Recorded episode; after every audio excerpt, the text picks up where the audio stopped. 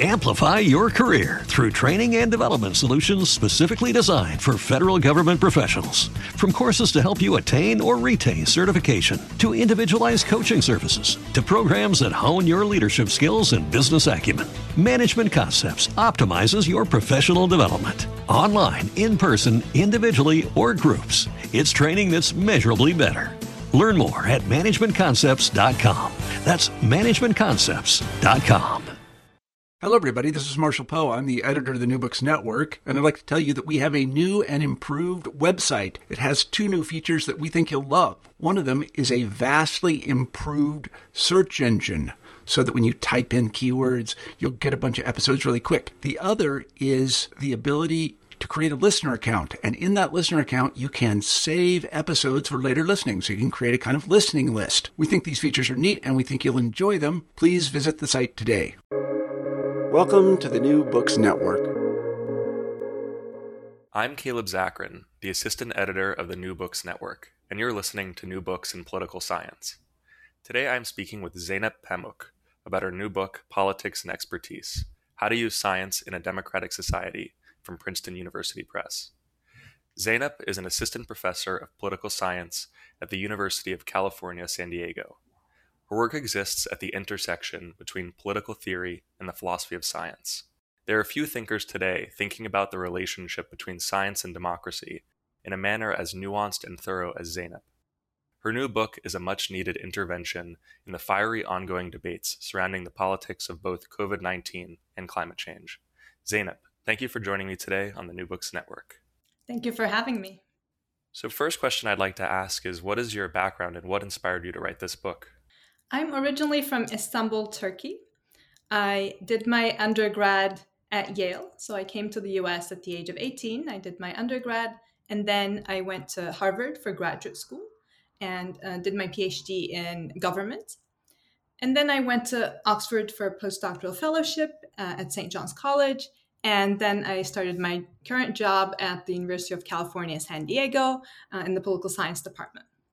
Uh, so, my interest in these issues started as an undergrad. I was interested or concerned in climate change and um, environmental problems more broadly. So, I um, designed a concentration for myself on environmental politics. I was interested in conflicts over rivers, on um, climate change mitigation measures. Um, I was interested in environmental architecture, on green um, economics. So, these kinds of issues um, I wanted to explore more, and these motivated me to um, apply for PhD in political science.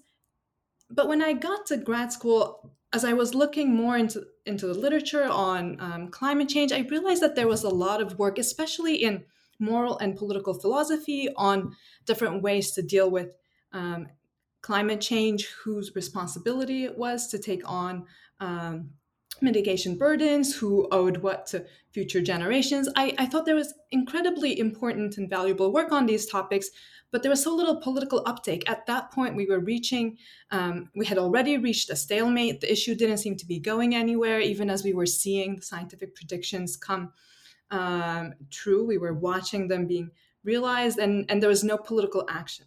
So I started thinking that the that we needed more um, academic study of the the reasons why science became so um, so contested in the political sphere, why issues on which it looked like there were accurate scientific predictions, good studies, didn't get the uptake in the political sphere that that seemed to be needed. So I became more interested in this as a political issue, and I um, thought, at least in political science, there wasn't uh, that much study of the intersection of science and politics. So I thought this is how I will study these issues.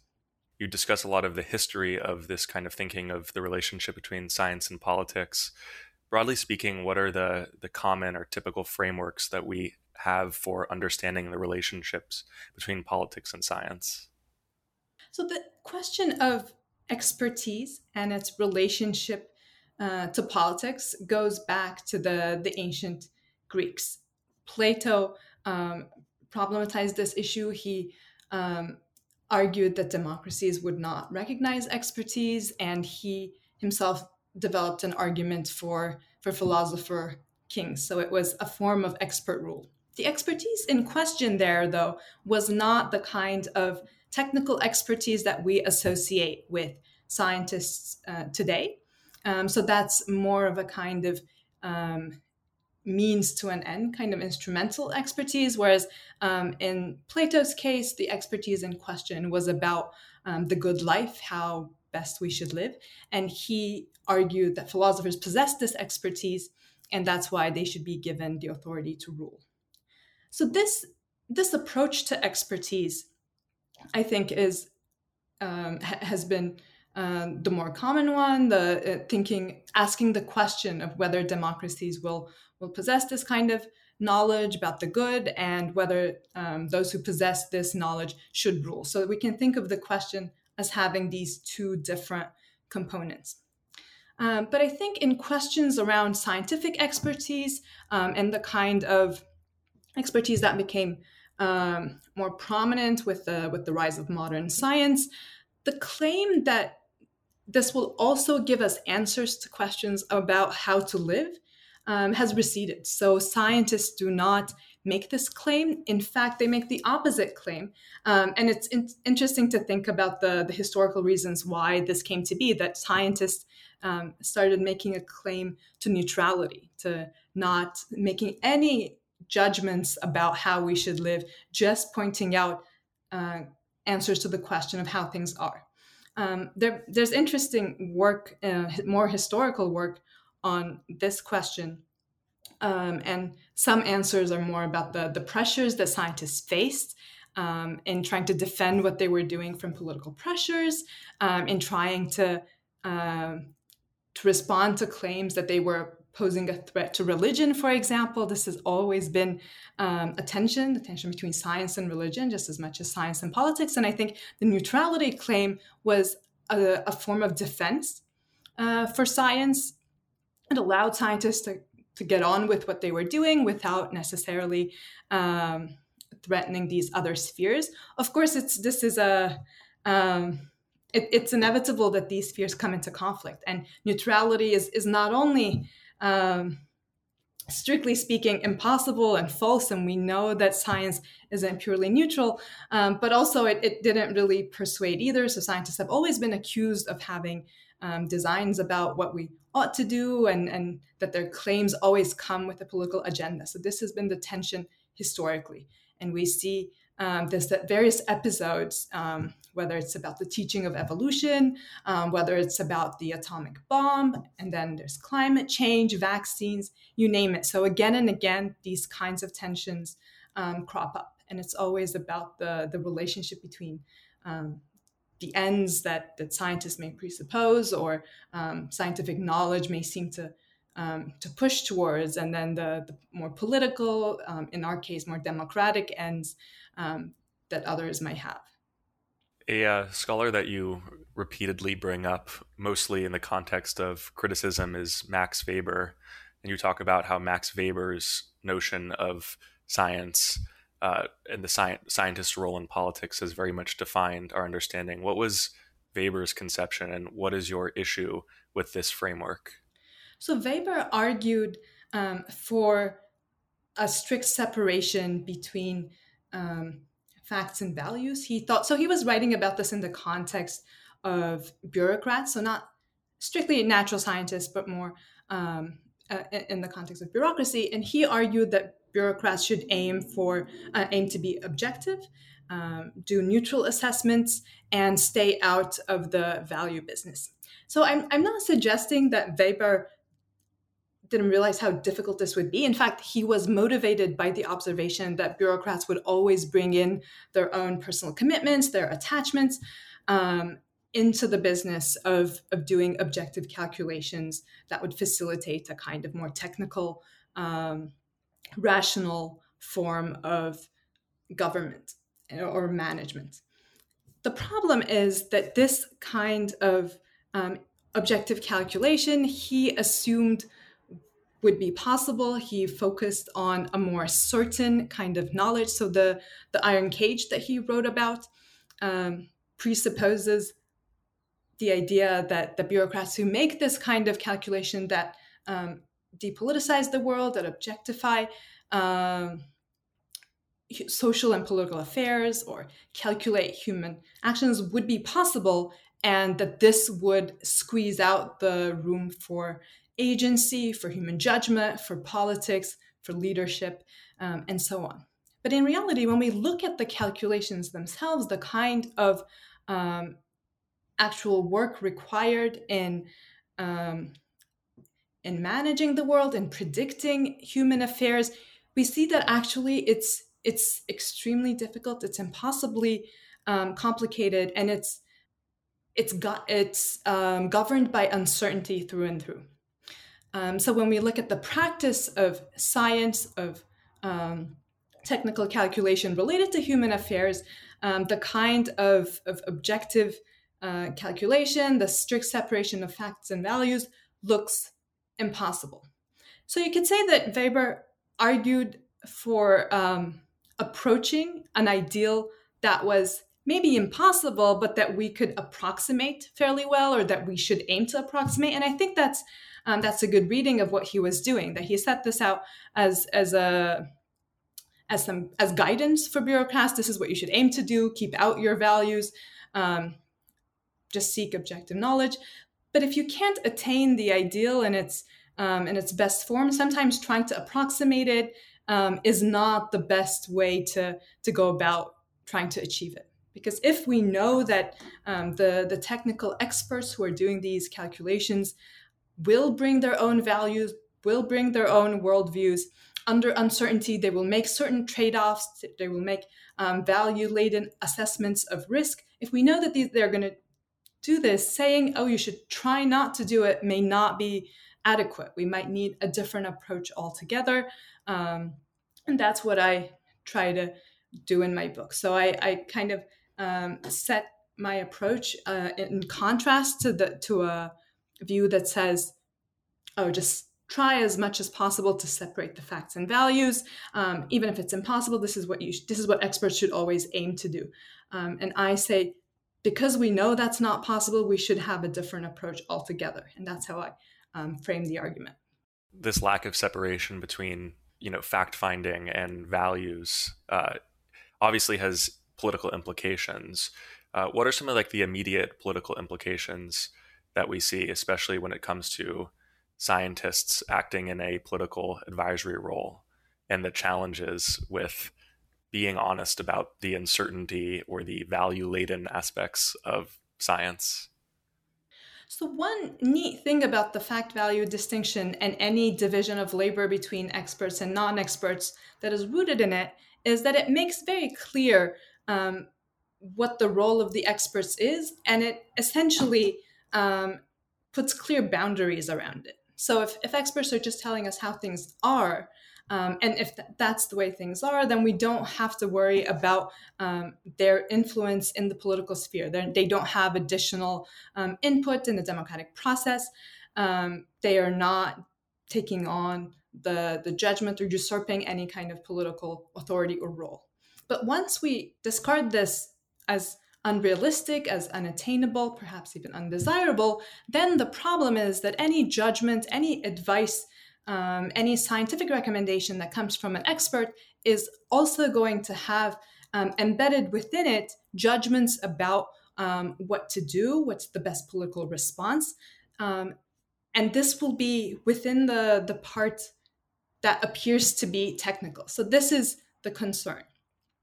It would be one thing if scientists said, if, if it were possible for scientists to say this is um, our scientific um, observation or finding, and then based on this, um, we think we ought to do this. So this model, which people still again and again like during the COVID crisis, people think this is what scientists should do, and they shouldn't make recommendations about what we ought to do. Well, that's all very well, but actually, in the way the science has been conducted, there already are these kinds of judgments. There, um, they've made judgments about what part of the problem to study, um, which kinds of variables they can accept as more um, uncertain or more um, approximate, and which ones they want to get fully right, whose um, which variables to include in the first place, how to define their concepts, where to set thresholds of um, certainty, how much evidence they accept as sufficient to reach a certain conclusion. All of these are within the scientific process and they involve judgments about. Uh, about what's important, what's significant, what's relevant, what's politically useful.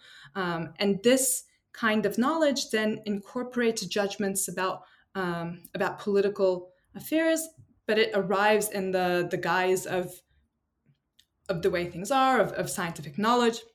And this is the problem that um, expertise poses in a democracy, that the, the expertise we get already incorporates judgments about about the about its own significance and the purposes that can be pursued with it uh, and that limits what we can do and it also gives experts more say more of a um, of a right to shape what we should do um, than other citizens or representatives um, policymakers, and so on.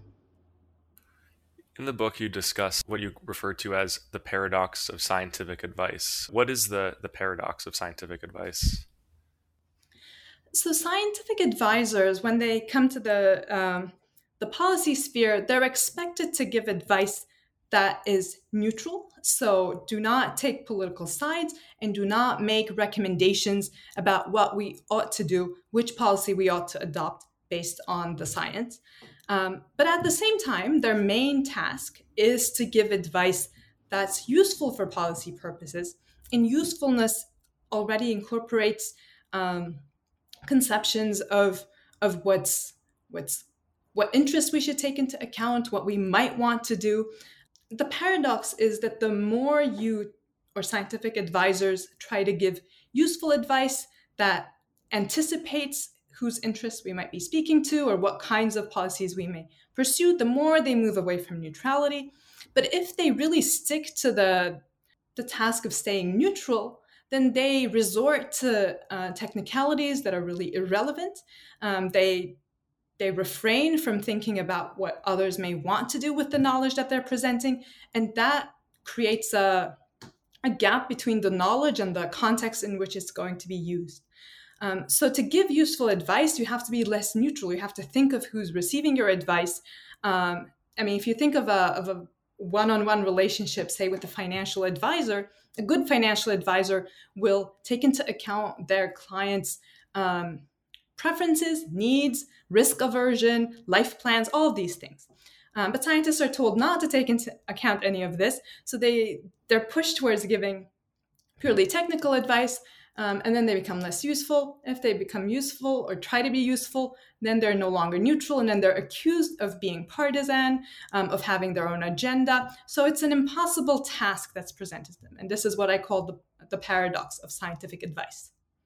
If we want to put your ideas into practice, it would be best off if we start to accept the fact that scientists aren't necessarily engaged in pointing to what what truth is, uh, and at the same time that scientists are informed by pressure to try and be apolitical or non-political. So uh, something that you uh, that you make a proposal for is you say that we need a science court, and this isn't uh, your idea. You didn't invent this idea. This is actually has political origin. So, what is the history of this idea of a science court, and what would a science court look like that would help uh, to mediate this problem of the paradox of science, scientific advice?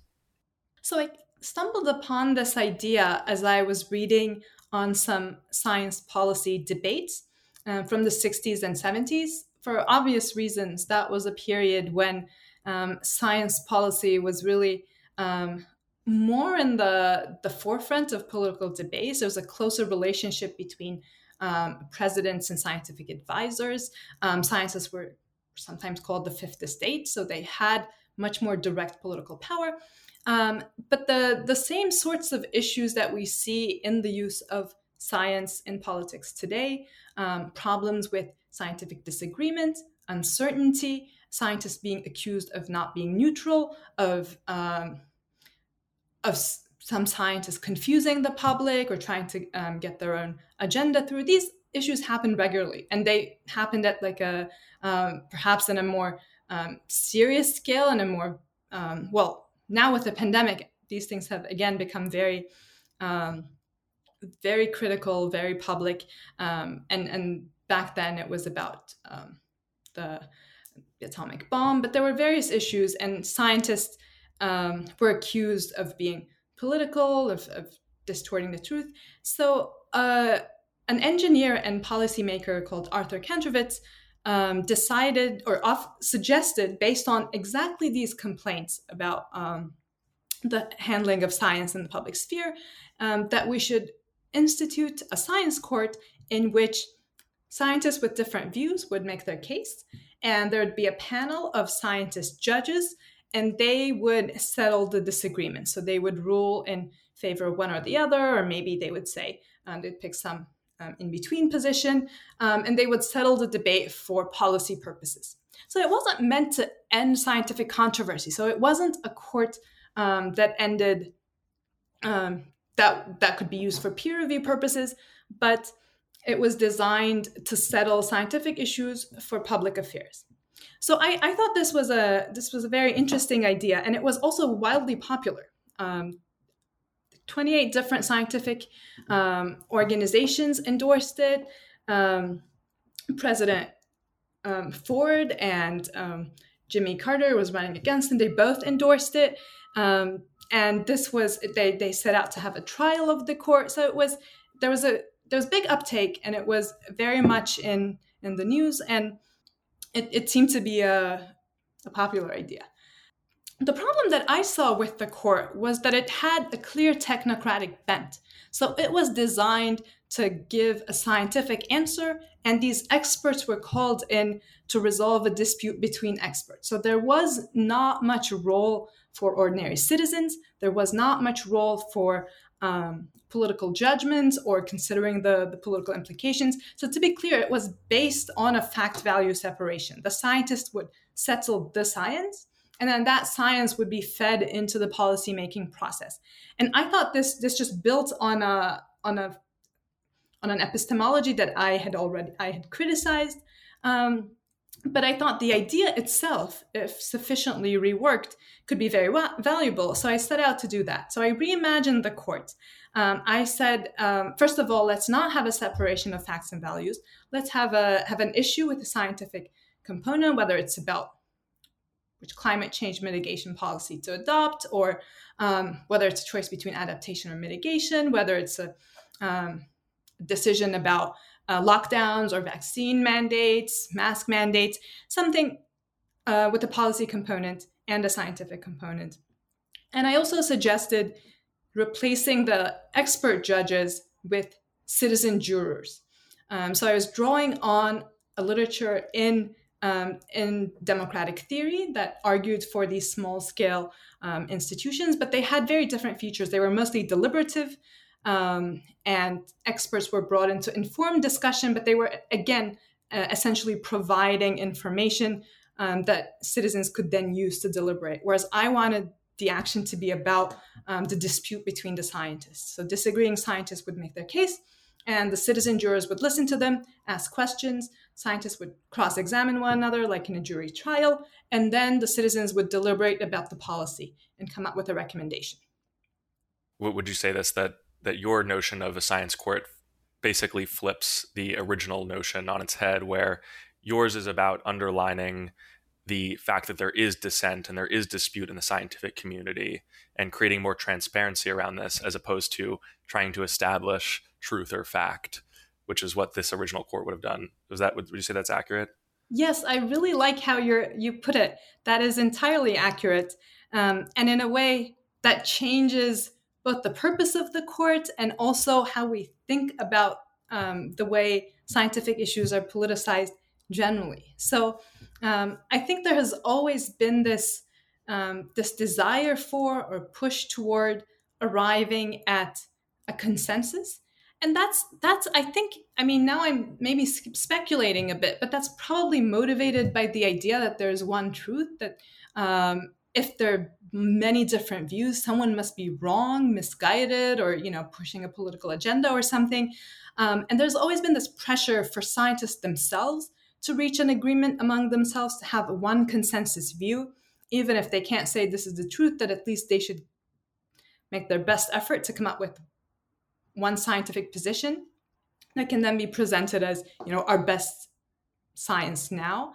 Um, and of course, the original science court was designed to to get experts to reach that kind of settlement, to um, to rule on what we could take as true for now.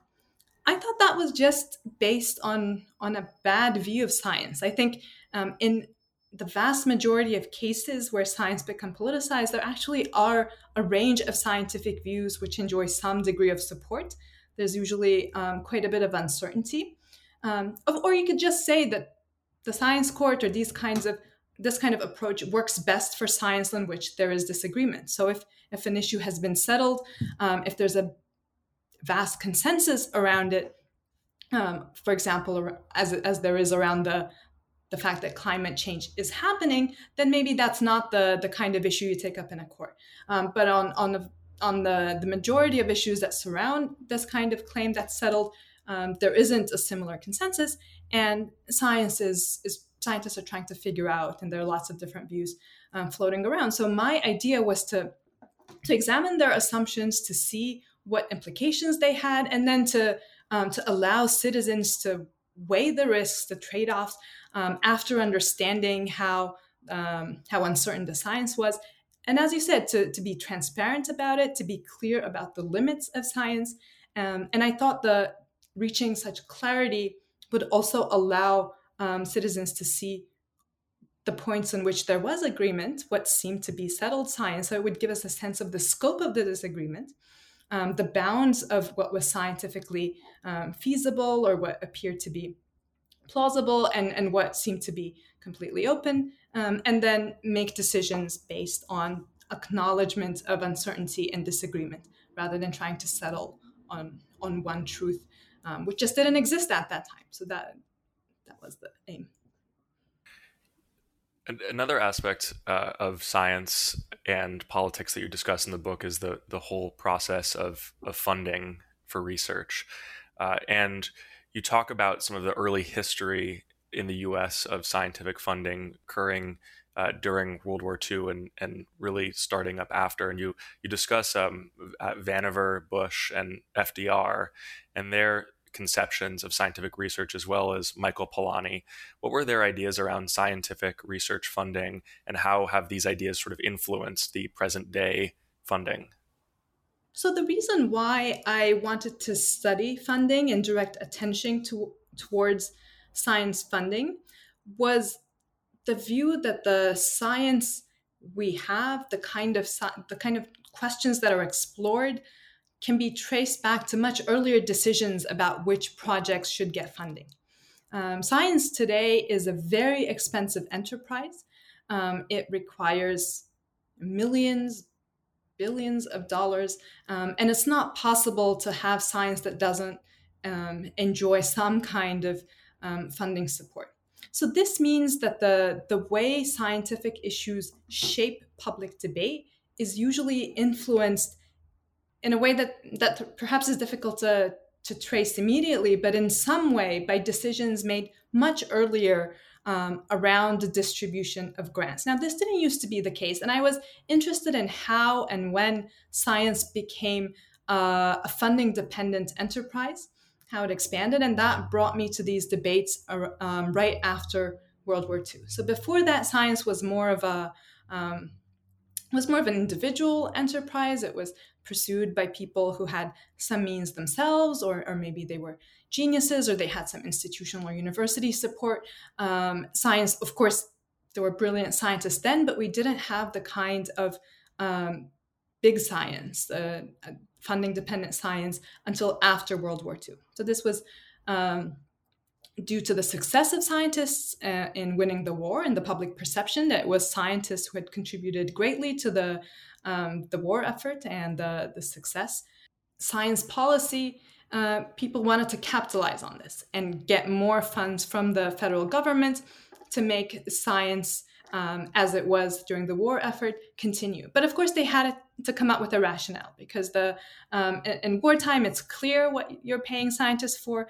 Um, they had to devise a rationale um, that would suit um, ordinary affairs. So uh, Vannevar Bush, um, who was an was a science policy advisor to FDR, uh, developed this justification of why of what science could do for Americans, and it was it was entirely about um, material progress, about economic growth, about um, solving various economic and um, social problems, um, and putting this vision of, of a science dependent, technologically fueled growth for many decades to come.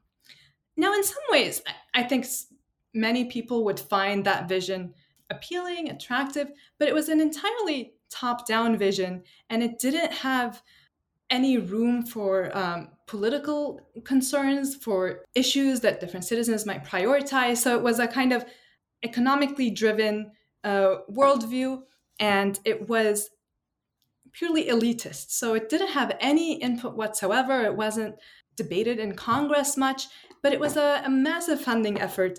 Um, and the idea was so the key point of his argument was that all of these benefits that he listed, benefits that people may well want, would come about if scientists were given complete autonomy over the distribution of funds.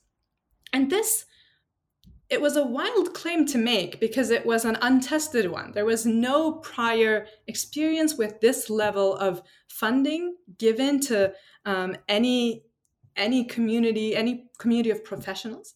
So scientists would have this unique position of having full autonomy over the distribution of public funds. And the claim was that this is how the public would most be benefited. He didn't really have any any evidence to show for this, but he drew heavily on Michael Polanyi's writing. And Polanyi argued that um, the way science progressed was that each scientist um, would build on the work of other scientists, and only the expert in that area would know best what the next step should be. So he basically argued that science could not be guided toward any end. So this was the opponent here was a as a kind of social planning view um, that, for example, would um, put forward particular social problems and have scientists um, design more quote unquote applied uh, solutions to problems or um, respond more directly to issues that citizens would want solved. Um, this view was opposed to that, was suggesting that that's not how science works, that's not how you get scientific progress. Scientists have to be given complete free rein to pursue their curiosity. And Polanyi, in turn, drew on economic metaphors. He um, he was friends with Hayek, and um, Hayek, I think, was influenced by uh, Polanyi Polanyi's view about this invisible hand mechanism of, of free pursuits of curiosity leading to the greatest discovery. But of course, these were unsupported, and the idea that science moves um, in this way towards some some vision of the truth, um, there was no reason to think that. And actually, um, someone like Thomas Kuhn was arguing precisely that this is not how science works, that this kind of incremental progress toward the truth um, painted a, a, false picture of scientific progress. Um, but this was the vision that behind the, the science funding um, protocol that the US adopted, and this, this vision proved surprisingly lasting. Um, so even if today we wouldn't justify um, the kind of funding distribution systems we have going back to the, the same arguments perhaps the the system put in place has had um, lasting impact and it hasn't been changed that dramatically I don't know about you, but I'm very busy and I don't have a lot of time to cook. That's why I subscribe to Factor. Eating better is easy with Factor's delicious, ready to eat meals. Every fresh, never frozen meal is chef crafted, dietitian approved, and ready to go in just two minutes. You'll have over 35 different options to choose from every week, including Calorie Smart, Protein Plus, and Keto. These are two minute meals. Factor meals are ready to eat and heat, so there's no prepping, cooking, or cleanup needed. They're flexible for your schedule Get as much or as little as you need by choosing your meals every week. Factor is the perfect solution if you're looking for fast, premium options with no cooking required. Sign up and save. We've done the math, and this is important. Factor is less expensive than takeout, and every meal is dietitian approved to be nutritious and delicious. Head to factormeals.com slash NBN50 and use code NBN50 to get 50% off. That's code NBN50 at factormeals.com slash NBN50 to get 50% off. So you discuss with sci- regarding scientific research the fact that it shouldn't just be the scientists who are involved in the science itself that should decide where the money comes from, that there other stakeholders should be involved in this. Um, what is your idea about who should get a say and who should be involved in this discussion? So there are different levels um, to the question. Um, at the the general priority setting level, I think the decision making really should be quite democratic. Um, that this should be um, determined with congressional input, with perhaps citizens, um, citizen juries having a say over how which issue areas to prioritize, um, and to some degree shaping the the, the direction of, of scientific growth. Um, because this has direct impact on the kinds of um, social change that we will see over decades and also on the kinds of policies that become possible to pursue based on scientific knowledge. Now, I don't go so far as to say that the distribution of scientific uh, of funds among scientific projects per se would would best be done um, with direct input from policymakers or citizens because at that stage the, the proposals are very complex and do require um, uh, and, and i don't think that citizens have the kind of expertise to be able to differentiate um, and distribute funds. But i do as you were describing i do argue that um, giving specialists free rein over distribution of funds is going to create its own pathologies that it's going it's, it creates people with a stake in certain paradigms to use kuhnian language once again that these people have an interest in seeing their own um, issue area funded and have in it having um, a prominent public role. So i think that also creates problems. And um, there's also some increasing uh, empirical research on how grant distribution um, is flawed, that it has biases, it's biased against um, women and um, minorities, that it doesn't necessarily pick out the most significant discoveries. So the idea that relying on specialists is going to bring about the most significant um, scientific discoveries, um, even decades later, we still don't have evidence that this is true. In fact, there's some evidence that it is it doesn't work that way. So I propose um, something a bit experimental. I say, why don't we use lotteries or randomization um, to distribute at least some portion of funds, um, because this would allow a truly um, diverse group of um, projects to get funding. It would um, increase the the funding and support given to projects that are um, more idiosyncratic, more different, perhaps those who bring uh, a dissenting perspective. If, if they go against the mainstream, they're more likely to get funds under a regime that prior that, that is completely random than one that um, that is controlled by precisely those people who um, work under the the mainstream view. So I think randomization um, could have important benefits. So that's the second um, thing I, I argue for. Uh, a third is about the role of democratic decision making in withdrawing funding from certain areas of science um, that are that is highly dangerous and also highly uncertain um, in its results. And there I look at um, the kind of scientific research that is um, likely to lead to high risk technologies. So, um, lethal autonomous weapons, sometimes called killer robots, is one example. Um, geoengineering or certain forms of um, sulfate aerosol injection, that's another um, example. These are cases where the, the impacts are going to be severe, they're going to be planetary, um, and yet scientists still have more or less the same sorts of um, grant distribution processes with some attention to safety. But this goes way beyond safety. It's it's about what kind of world we want to live in, um, and these areas of research have transformative potential. Some might say, in some cases, good, but um, in many cases, really bad. And this kind of decision, um, I argue, should not be left to scientists alone. So, for some of these uh, potentially dangerous technologies, uh, where we don't necessarily know what the impacts will be, like with artificial intelligence, for example, one of the arguments that I hear is that even if there is a risk associated with with researching artificial intelligence, because China and other potential US competitors are doing this research, it's incumbent on us to do this research. Do you think that, you know, I, you know, in the ideal system, even, you know, there would be some world democratic decision about how scientific research happens, or, you know, in this particular regime that we have ongoing, you know, is there still some necessity for this type of potentially dangerous research?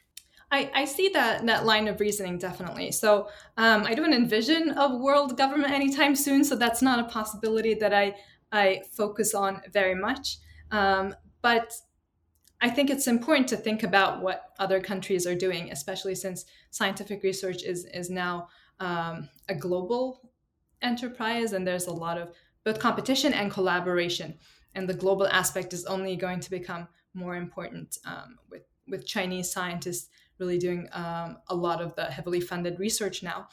So I think that consideration is important. So I would I would take it on an issue by issue basis. So what happens if the U.S. stops funding this kind of science? I think um, in many cases, if U.S. scientists stop funding uh, a certain area, or if they they stop pursuing that, it becomes um, the incentives for other countries to to pursue it or scientists to pursue it um, diminish because science works through collaboration and US labs are um, the leaders still in many areas.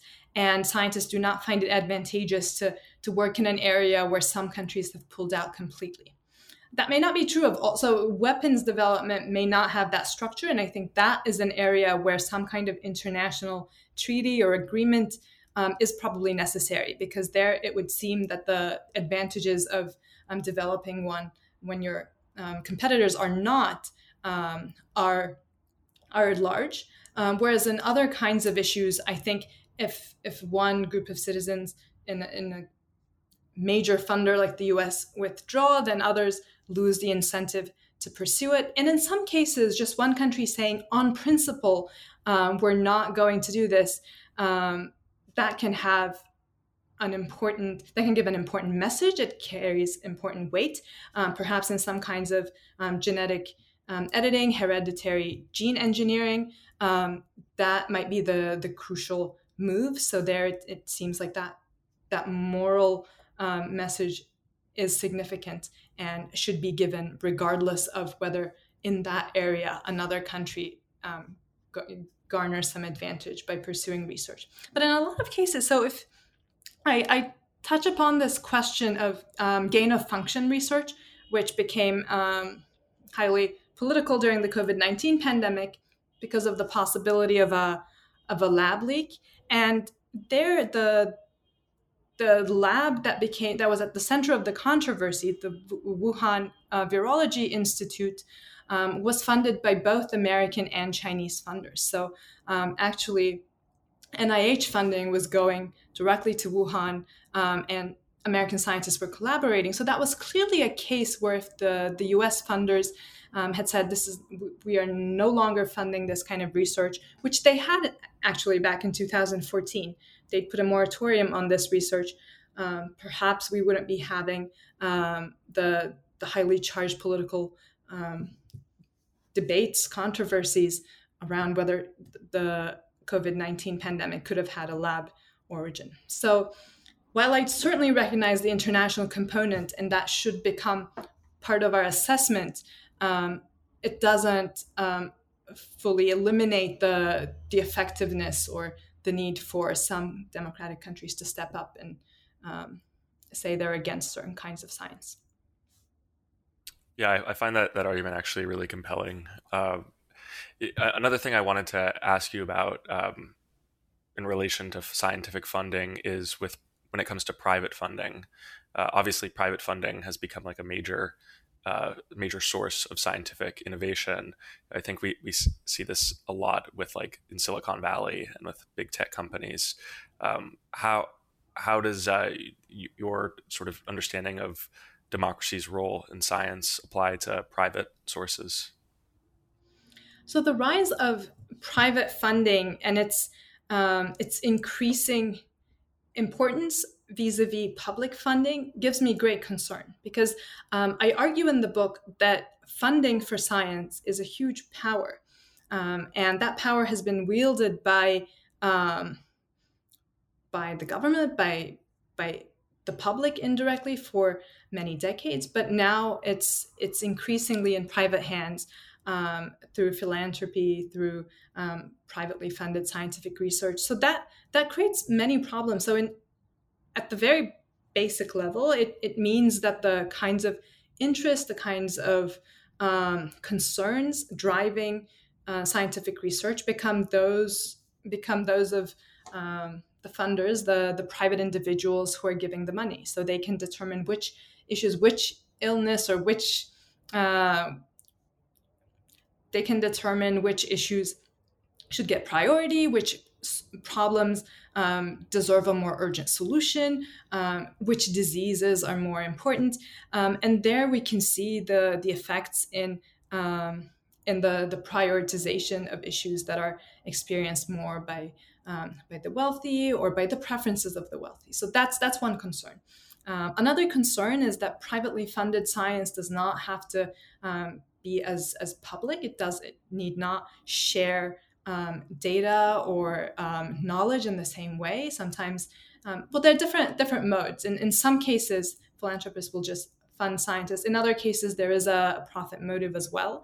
Um, so if, if research is done in private labs, then it, it, will not be disseminated in the same way. It will not become public knowledge. It will not be used for other um, public projects, and that also is that would change the character of science greatly. And I think um, to the detriment of of the citizenry. So these are concerns, and I think um, what we need, of course, what we need to do is to um, to use the power of public funding as a way to counterbalance the increase of private funding. The U.S. government is expanding scientific funds, um, doubling the budget of NSF, NIH greatly, and this kind of push hasn't been done in many decades, I think.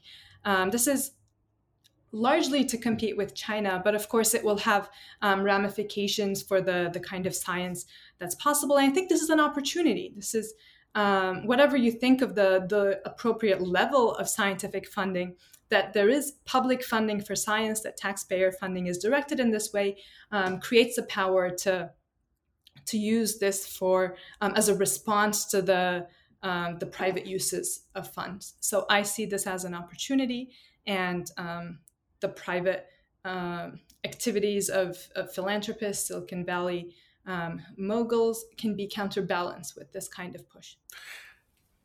So, just to sort of you know sum up many of the arguments that you're making in your book, you know, for for a relatively short book, you really do pack in a lot of in, interesting uh, thoughts and ideas what would your advice be to you know just the, the average citizen who is not a scientist uh, but wants to be able to engage in scientific questions? Like where where should the average citizen look to find scientific uh, evidence? And what should be the kind of basic approach about what scientific you know conclusions what the value of scientific conclusions are I think one of the valuable things that has come out of the pandemic is the excellent science journalism that we have seen.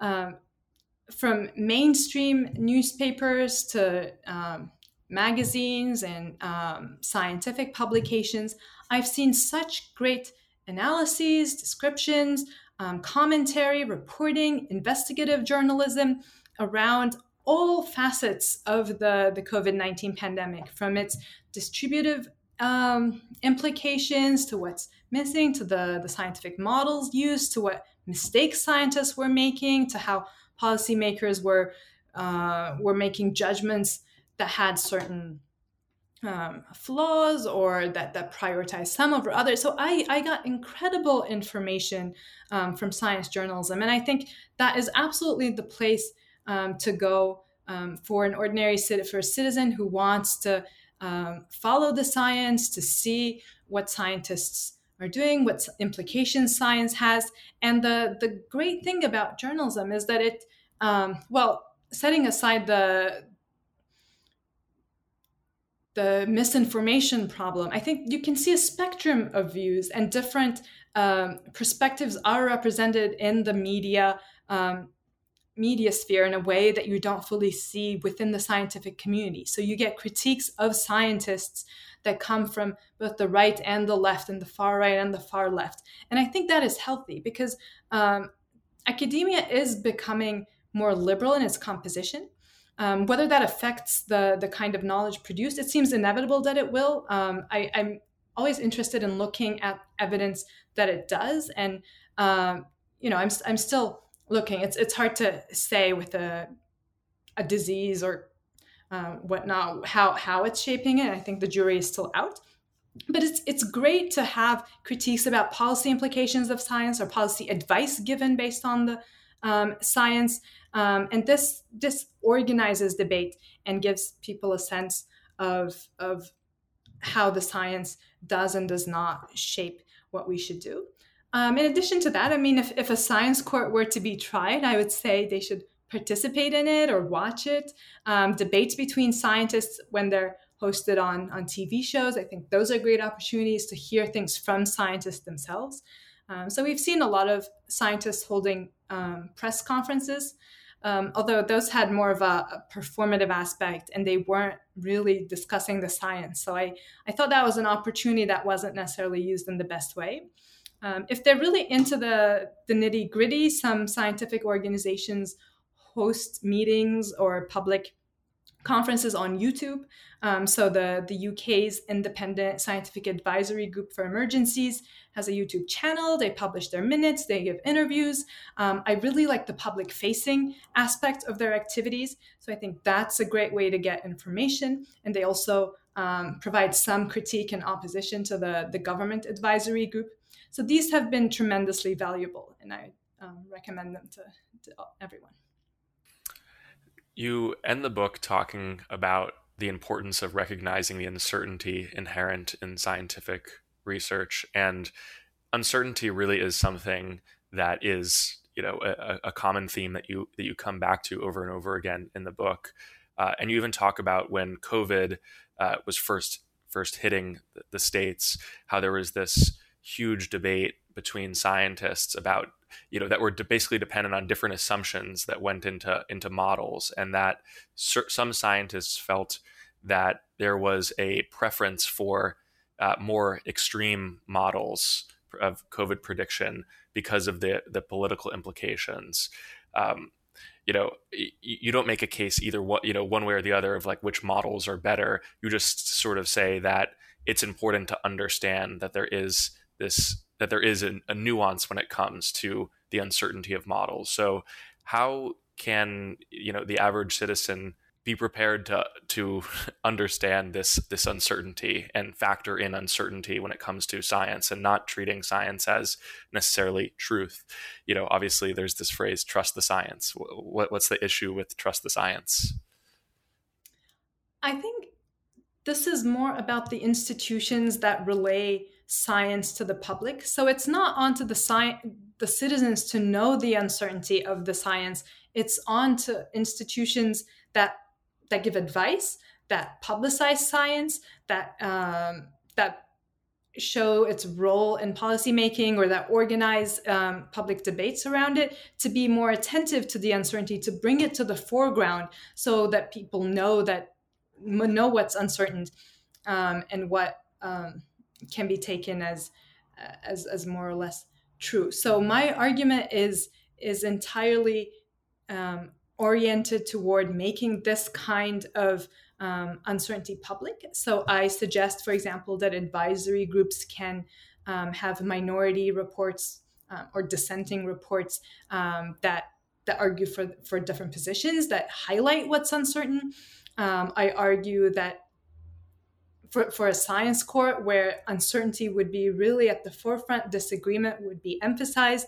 Um, I argue for transparency more generally. I think um, journalists covering uh, scientific disputes. Well, so this this has been a bit controversial maybe around the, the climate issue because of um, the attention given to a really small minority. And I think this has created, um, this has given people a really um, bad taste and people don't want this kind of two sides journalism. I think that's that's a shame. I think the problem there is is the the two sides being given equal weight. Um, I think it's important to give alternative perspectives. Um, the problem there was just giving the same minority perspective, which had been refuted or which had been argued against over and over again, um, and, and giving it too much weight. But I think that shouldn't uh, make us shy away from um, emphasizing uncertainty where it exists and, um, you know, giving it proportionately, showing how many scientists think this and how many think that. That's certainly um, that certainly should be done. False equivalence is not is not good, but emphasizing uncertainty is necessary. So I think these kinds of institutions um, can and should do the work, and I think that would give citizens a better sense of what the uncertainty. Uh, where it lies and which models make which assumptions and um, what the consequences are of those. Since this book came out, has there been any interesting feedback you've received or any opinions or, or ideas that you expressed in the book that you have reevaluated? Well, during the COVID pandemic, it was interesting for me to see the variety of of institutional responses. So I was actually, in, in some ways, I was pleasantly surprised by the support um, around the view that it is good to to share and emphasize uncertainty and disagreement. Um, I think perhaps the climate experience had really uh, made the political sentiment turn against that approach. But the pandemic made it shift because I think it was clear that the science was uncertain, and there were a lot of um, there's some flip flopping on policy advice, and people um, and and and that didn't help that that made everyone mistrustful. So it became clear that it's good and healthy um, to emphasize uncertainty. And i, I actually got more um, more positive reactions to that view than i had um, before the pandemic while i was writing the book. I think at that time people weren't that receptive to this view. Um, uh, that uncertainty uh, in, in science should be made very public. I think there was much more pushback before the pandemic, and the pandemic changed it.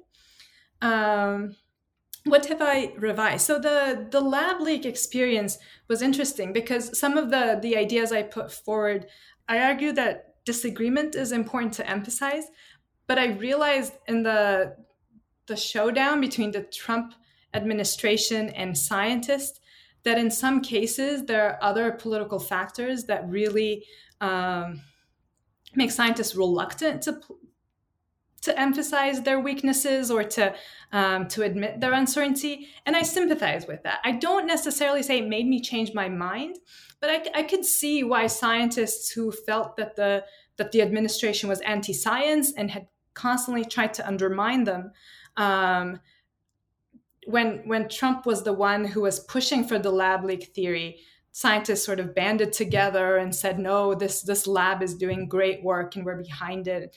I think they went too far, but as a political move, that was understandable. So these issues are, of course, context dependent, and there are other political goals that both scientists and um, politicians are pursuing, which which always have to be factored in. So um, in, in practice, the theory might have to be modified depending on the stakes.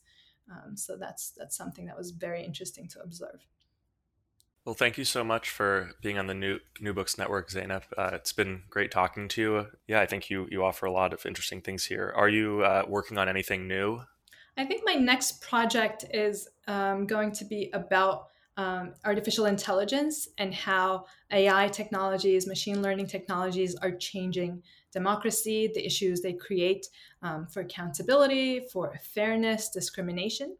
Um, so moving from science to technology, it's kind of a the natural step. It's not the the same issue, and I'm um, in some ways I'm much more concerned about AI. Um, even though I, I, had a critical stance towards science, um, on some level, I, I, I do believe science is is very important and and a, a force for good in many cases. AI I guess some would say the same about AI, but just seeing how it's it's changing um, the world, I'm I'm much more worried at the moment. I'm getting into this topic, so exploring that um, is my next next project. Yeah, I mean, I think there's there's tons of justifiable worry there. That's definitely one of the things I'm most concerned about. So I really look forward to reading that book and hopefully having you on sometime in the future. So thank you so much. Thank you very much, Caleb. This was a great conversation. Thank you for inviting me.